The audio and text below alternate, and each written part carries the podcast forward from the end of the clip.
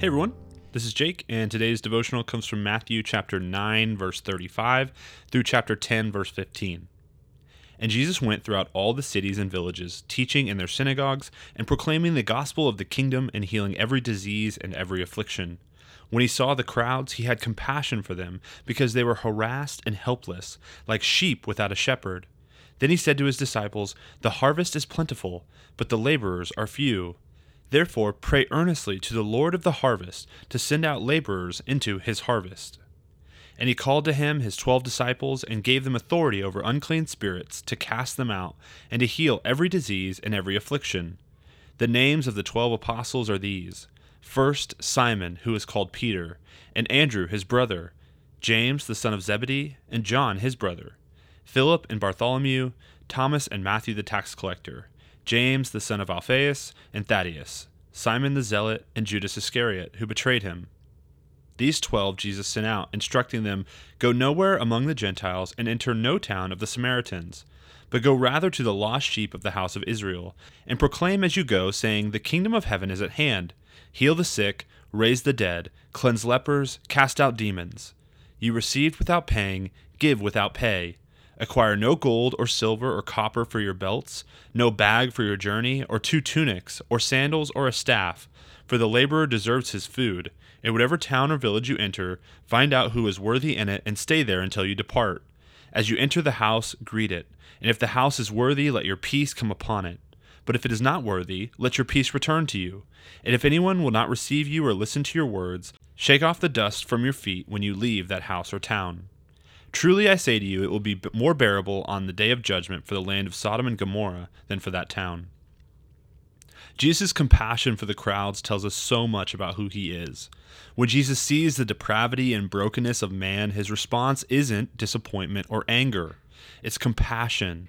It's to send help, to step into the mess, to come to the earth and be a representative of the true kingdom of God. Remember this today when you find yourself in a moment of guilt or regret. God has love and compassion for you. The word used here to show Jesus' compassion is the strongest word in the Greek language for looking on someone with utter pity.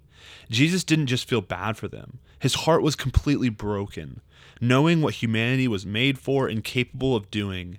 But they were like a sheep without a shepherd, and they were prone to wander. Not to mention that Jesus has this level of compassion just after being called a prince of demons. Harsh words at Jesus didn't stop him from the loving care he had for the people of Israel. The harvest is plentiful, but the laborers are few, he tells his disciples. Most times I have heard this verse used in a sermon or devotional, it is an encouragement to go and be a laborer. Although that is certainly a worthy cause, it's not the point Jesus is making. Jesus is speaking directly to his disciples who he is training to be good laborers. His command is to pray for more laborers. When is the last time you prayed for more people to join you in sharing the good news of Jesus? We have a culture in America built on a get it done, pull myself up kind of attitude. The reality is, though, that none of us can save the world, the country, or even our city on our own. It requires us to pray for more laborers to join us. Jesus then sends out his laborers that he has been training, a ragtag group of nobodies from vastly different backgrounds and experiences. I wonder if you, like me, have ever thought of the original 12 disciples with a sort of reverence and respect that they were a type of goal to be achieved. Certainly, they are the heroes of our faith, right? But other than meeting Jesus, none of them had anything particularly special about them. The group included some fishermen, a sellout tax collector, some laborers, and a political activist. A weird and unlikely combination. None of them were teachers themselves or healers or any position of authority prior to Jesus. I'm curious, who were you before you met Jesus? Maybe you've only ever known a life of following Jesus for as long as you could remember, but maybe it happened later in life. Can you remember what you thought of yourself then? Is it much different than you think of yourself now? Do you ever doubt that you're capable of great things for the kingdom of God because you don't have some special background or position of authority? The reality is that because the disciples didn't either, we should be encouraged. The only thing they needed is the only thing we need today Jesus and the power of the Holy Spirit. You have been given a spirit of power, not a spirit of fear. You have been given a purpose and a future. You have all you need. The only questions that remain are will you go where Jesus calls and do what Jesus did. Let's pray.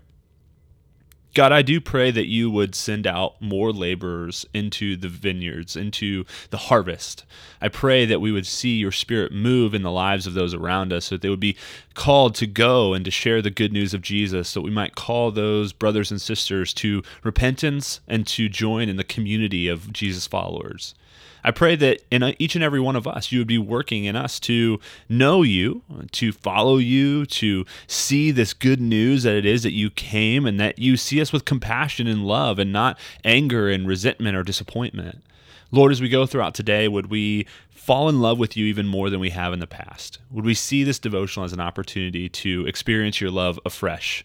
And would we pray for more vineyard workers, more harvest workers to go out into the fields and bring our lost brothers and sisters home. We love you. It's in Jesus' name I pray. Amen.